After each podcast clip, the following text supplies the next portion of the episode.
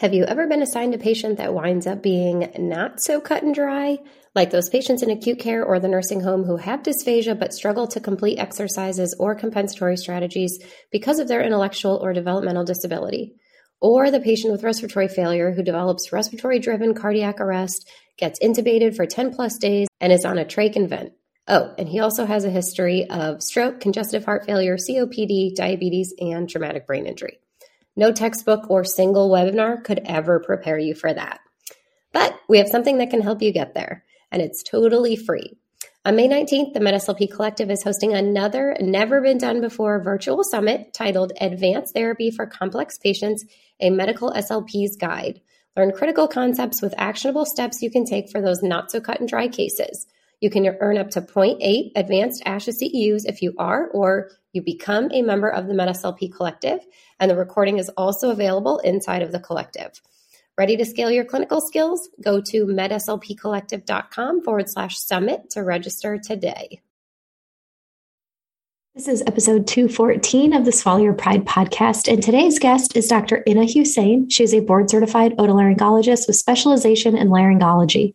She completed her otolaryngology head and neck surgery residency from Northwestern McGaw Medical Center and completed her fellowship from Massachusetts Eye and Ear Infirmary, a Harvard teaching hospital.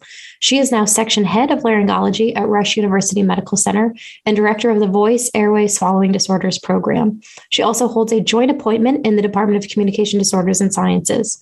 Her research interests include idiopathic subglottic stenosis and laryngopharyngeal reflux. She is active on social media as an educator of all things voice, airway, and swallow, as well as an advocate for women in surgery. And if you all follow her on Instagram, she's extremely entertaining and she puts out wonderful, wonderful content. So uh, she's amazing, and I hope you all love this episode. Welcome to the Swallow Your Pride podcast. I'm your host, Teresa Richard. I'm a board certified specialist in swallowing and swallowing disorders, a mobile FEES business owner, and founder of the MedSLP Collective. This podcast is all about delivering the latest evidence based practice to medical SLPs everywhere. Whether you're a new clinician seeking tangible tools for treatment or a seasoned vet stuck in a rut, my goal is to help ditch the old school ways of the past that no longer serve you or your patients, to reinvigorate your passion for our field, to broaden your knowledge about our scope of practice, and to inspire you to practice at the top of your license. So if you're listening, I encourage you to swallow your pride, be open and willing to learn, because let's face it, your patients deserve that kind of care. With that, let's dive right in.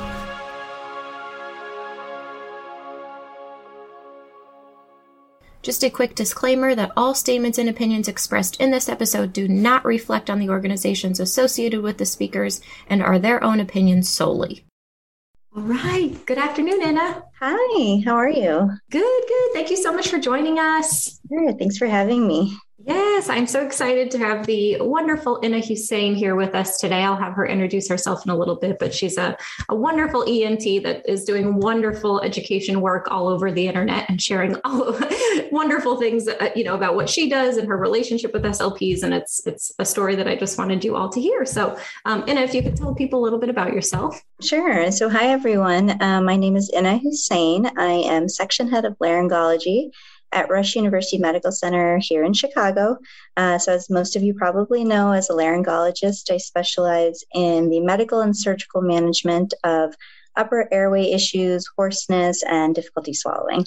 Awesome. All right yeah so i guess you know where, where should we start? I there's so many things you know that, that, i would love to cover with you today but i think the big thing is you know we work so closely with ents and some ents we have a wonderful relationship with and some we just don't and they don't really understand our role or how we can work together. I had one on before that said we should work together like peanut butter and jelly and i think that was a beautiful analogy but yeah just love to hear your thoughts yeah, I mean, I would I would say that as a laryngologist um, within ENT, I probably work the closest with my speech language pathology colleagues. Um, to be very honest, I, I think I'm closer to my SLP colleagues in terms of kind of my understanding and my kind of goals when treating patients with kind of um, laryngeal issues. Um, I find that even within ENT, a lot of ENTs, once they're kind of subspecialized in other areas, don't really know as much about it or maybe don't focus as much on these issues. And so you don't really get a totally in depth evaluation. Um, and so I usually work very closely with SLP. I always say that, you know, one of the things that any kind of healthcare provider can do for themselves is actually advocate for themselves.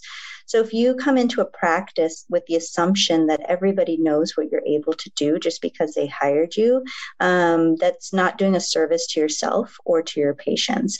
You should come in with the mindset that like really nobody knows really what you do, and it's your job to kind of advocate for yourself and do that education and teaching.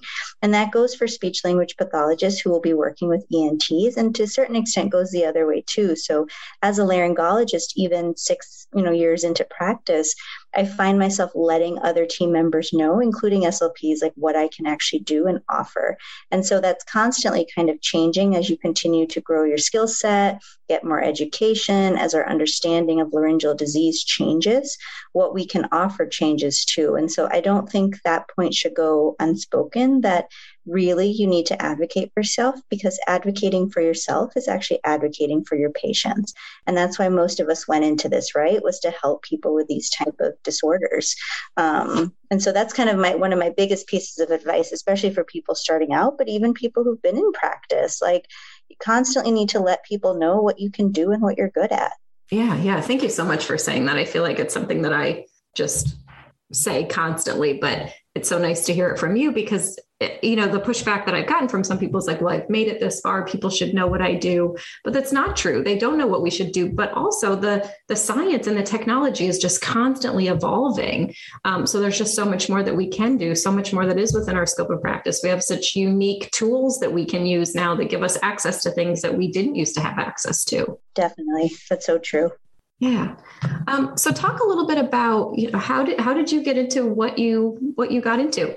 Yeah. So um, I always tell everybody that you know I knew about ENT my entire life because my mom's actually an ENT, so I'm second oh. generation, um, second generation women in Oto. Um, so I grew up knowing about the field, and um, so I would say that my desire to go to medical school stemmed from um, a, some study abroad I did in South Africa, working with patients with AIDS and wanting to help people on more of an individual basis. And from there, I truly fell in love with the formal training of head and neck anatomy. I would say probably because it felt so familiar.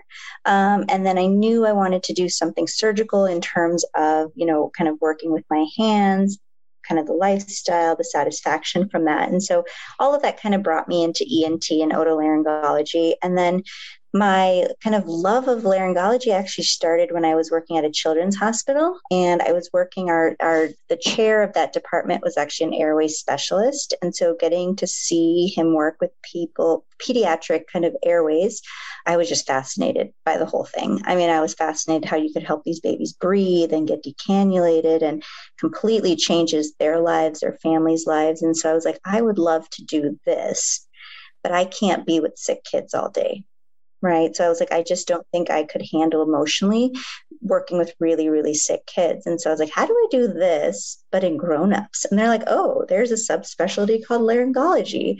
And I was like, oh my God, that sounds perfect for me, completely perfect. And so that took me down the pathway of looking for a fellowship in it. And I, yep, sure enough, did love it, absolutely loved it. And then I was recruited here at Rush to kind of start that program. And so um, six years ago, I was recruited to start the kind of laryngology section, and I've been here since. Amazing, amazing. So, how did you sort of get into the the swallowing aspect of it? Yeah, so within laryngology, the fellowship itself is focused on both voice, um, airway, and swallowing. So, what brought me to laryngology initially was actually airway. That's what I, I still to this day am very, very interested in. Um, I always tell patients, you know, or people in general, when we're talking, most kind of laryngologists or speech pathologists you often find have some sort of singing background, and that's why they go into this field but a majority of what I do is probably airway, and that's what I was interested in. And so, with learning about the larynx and how it functions and everything, came kind of more development of my skills treating, you know, uh, voice issues and then swallow issues as well. So, I call myself like a general laryngologist because I kind of do it all now. Yeah, yeah. What what are a lot of the different procedures that you do? I know you said you're sort of like a general laryngologist now, but are there specific procedures you like to do or love to do? For sure. I mean, I I find a lot of satisfaction in again airway work. So I do a lot of kind of endoscopic airway work in terms of dilations and resections working with patients with paralyzed vocal cords, doing cordotomies. Obviously, this has been a very busy time for a lot of those due to the post COVID intubation traumas, unfortunately, that we're seeing. So, our volumes of things like unilateral cordotomies and things have just exploded in the last year and two. Other things with regards to kind of hoarseness, so any sort of vocal cord cyst and nodules, varices, papilloma, um, kind of do all of that stuff. And then with regards to dysphagia, I would say Zenkers and doing cricopharyngeal Botox and myotomies. Um, those are quite satisfying. And usually, you know, if you pick the patient appropriately, it significantly um, improves their quality of life. So those are really satisfying cases as well. Amazing. And how how do you interact with the SLP in those situations? Is it something like, you know, you take the recommendation from them? Is it something that they say, you know, this patient might be a candidate for? Yeah, I would say it's definitely a very collaborative approach. I I really heavily rely on my speech language pathologist assessment of the patient's swallow, um, and the reason for that is you know when you see a patient in the clinic in the office and you get their history and it might make you suspicious for you know hmm I'm very suspicious that this person probably has cricopharyngeal spasm or a bar based on X Y and Z. I need that video swallow though to show me what's happening. At my institution, we do a lot more video swallows than FEES. And so that's kind of our primary swallow assessment. So that that kind of assessment is incredibly important because the whole reason we're doing any of this consideration for surgery and procedures is from a functional standpoint. So I need to know what, what's happening with that swallow, right? Um, and so what usually happens is I will refer a patient after I've evaluated them. Um, my speech pathologist will, will see the patient for the video swallow and do that. And then we'll have a discussion based on kind of their findings. And so usually there's a little bit of a back and forth. Are there cases that are incredibly clear cut and straightforward? Yes. And then those patients get um, scheduled almost immediately for these procedures. Are there other cases where it's a little bit not clear, right? So it's this idea of which came first, the pharyngeal weakness or the cricopharyngeal bar? Or is it the reverse, right? The chicken and the egg of dysphagia management is is it pharyngeal weakness leading to poor UES opening, or do they have this intrinsic CP bar, which is now causing reduced pressures to be generated? Um, and so we go often go a little bit back and forth on which way we want to approach this with the patient. And I find that incredibly helpful to have somebody to speak you know with and collaborate with. Um, because if i went to one of my colleagues in ent they'd probably be like i don't know you're the laryngologist right? But when i go to my speech pathologist it's like this is what i'm thinking. Is this how you're thinking? What do you think? You know and then we can come up with a plan a multi-d plan for the patient. Awesome. Awesome. I love that. Thank you so much for sharing that. Definitely. Yeah. So what do you, what do you think is the hardest part about being a laryngeal surgeon I would say that's a great question. I mean, one of the hardest parts, um, there's different kind of difficulties, right? So I would say one of the hardest parts about being a laryngeal surgeon is that I I feel like we're missing out on a lot of patients that we can help, right? So I think a lot of patients, unfortunately, kind of slip through the crack with laryngeal pathology and issues because people who are primarily taking care of them maybe don't know that we exist or what we could offer. And so, unfortunately, a lot of this I would say we see in more of kind of the rehab um, hospitals and rehab type of patients who've been acutely very sick, and then they bounce back from long term acute cares to rehabs, maybe to home, maybe back and forth. And so the opportunities to intervene on issues such as trach care and stenosis and all of that kind of get missed and delayed. And then they come see you months down the line where it's it's almost sometimes near impossible to offer anything that will provide long-term benefit, right? So one that one of the challenges is again advocating for myself right? How do I get to the people who need to know I exist so that I can help patients? And a lot of that is reaching out to ICUs and fellow medical professionals and saying, you know, all these patients that come to you with these trachs and everyone's a little hesitant, give me a call. Let me know. I'm happy to do training and teaching or even come and see this patient. Now, not every facility has an ENT kind of on the roster, so that can be challenging. But you know what? If we know and we identify that there's a problem, at least we're one step closer to setting them up with somebody, right? The main issue is that don't even it doesn't even come up right? It doesn't even come up that we would need somebody to see their, them for their trach or their dysphagia um, until months down the line when someone maybe tells their primary care oh yeah by the way no one took this g tube i still have this g tube in from like six months ago. And the primary care is like oh yeah we should find you someone for that. So i see that a lot unfortunately. Yeah yeah yeah. I feel like that's it's so common with so many different fields. I think you know i recently i I wrote a book actually just because of experiences I went through with my son. Like I have a son with special needs and he's he needs, you know, different doctors and different therapists in different areas and I just couldn't find them. Like I just couldn't find them. You know, and part of it is like you know, we need to be able to find them, but I feel like therapists and doctors and, and surgeons also need to do a better job of marketing themselves. um, yeah. And, you know, we found this one doctor that's been a life changer for him. And you know i just said why why do you not market? Like why are you not out there? And he's like well i figure people will find me if they need me. No like it took me a year to find you and it was just word of mouth from word of mouth of word of mouth. So yeah you know i, I think what you're doing on social media is a beautiful thing. I don't know that social media is the be all end all answer for all of this but it's certainly right. helping no. I agree. I mean, I think it's about getting topics out there that generally don't get a lot of face time right? And so, you know, talking about things even like postnasal drip and mucus. I mean, the the kind of support that I've received over talking about topics like that with generally within medicine are considered like not a big deal, but it is a big deal to patients. And so just talking about these, getting the ideas and the information out there in ways that's easily accessible, um, I think that's, to, to be honest, one of the benefits of social media for sure. Yeah, yeah, awesome yeah what are you what are you looking forward to in the future what are some exciting and upcoming things going on yeah. So I think, I mean, in terms of like work life, um, work life type of balance and that sort of thing, you know, I'm, I'm continued, I'm, I'm excited to continue to grow kind of the program that I've built here um, and kind of expanding kind of more from a program focused um, as opposed to just individual services. And so a couple of things that we're kind of hoping to kind of solidify are things like a chronic cough program to really recruit and bring in different subspecialists. Um, I think dysphagia has a ton of room um, to continue to build and grow on um, in terms of collaboration with speech language pathologists and ENTs. And so we're looking to actually build an education forum here in Chicago where we can actually kind of have a conference and talk about difficult cases that we're seeing and um, maybe attach some CME to it. So, really excited about building our educational programs around these laryngeal topics. Amazing. Amazing. Love to hear that.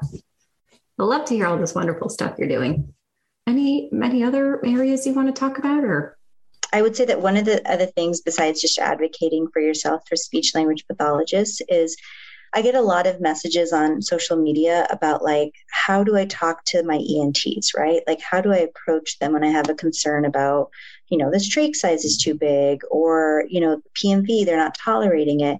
One of the ways that I, I would recommend doing that is um, first, don't be afraid. Okay. So when you're taking care of a patient, you have really important information to share with the providers. And you can do that in a way that's like not threatening or offensive, right? You can say, you know, they actually consulted you to see this patient in the first place. So your consultation report is actually very important. So right off the bat, you were asked to see this patient. And what comes with seeing the patient is giving an opinion in res- response. So, you know, if you see a patient and you have concerns about the trach size, I would say always please bring it up because that one decision to downsize that trach can have long lasting implications for this patient. Um, and you know that, and I know that, but everyone else on the team may not know that. And that's not anything to put fault on anybody. They're worried about a lot of other things. So I would say, please speak up um, please mention these things so that we can get these patients the help they need. Awesome. When I give advice or I'm talking to my SLP colleagues, one of the things I like to kind of remind them is that when they're asked to see a patient, um, they're actually being consulted. So they're they're being asked to see this patient, right? It's not that you're imposing and made your way into the patient's room to see how they're swallowing.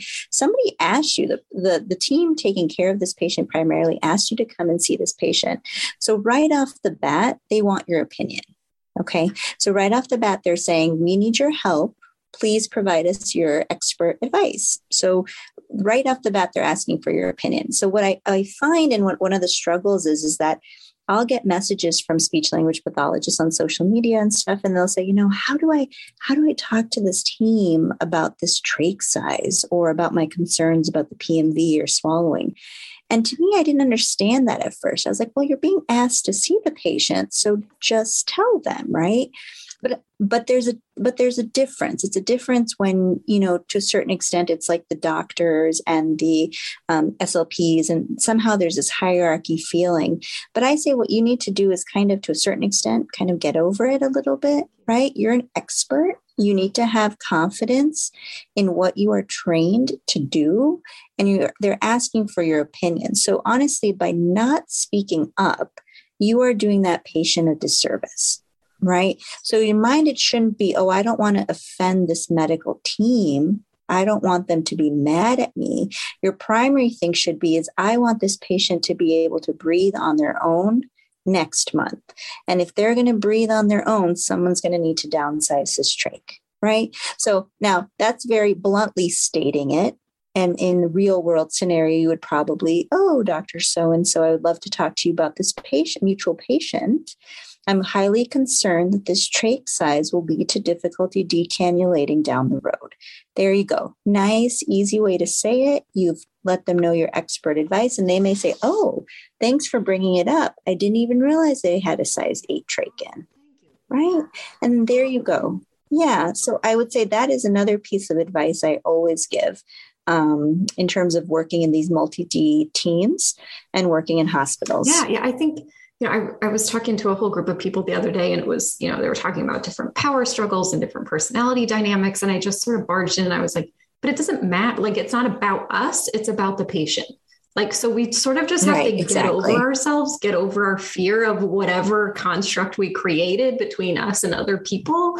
And it's about the patient. And, and so I love that you just said that because I, I don't know. I, you know, I, I understand there are power dynamics. I understand there are some, you know, sticky situations sometimes, but I think a lot of the times we just created them. We, we made them up in our head like, oh, I, I can't talk to them or they don't want my opinion or I'm not welcome in that room. And I think, I think we 100% are. So and yeah, and to be honest, there's definitely um, systemic issues, right? With like implicit bias and stuff. And, you know, being a female surgeon, I'm not immune to that. Like, I know what that feels like. And it took me several years before I realized that part of the problem is that we perpetuated ourselves, right?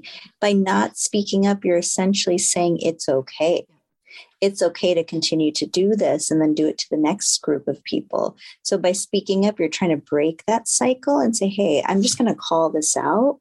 Um, I'm not a sweetie or a yeah. honey. I am a laryngeal yeah, expert.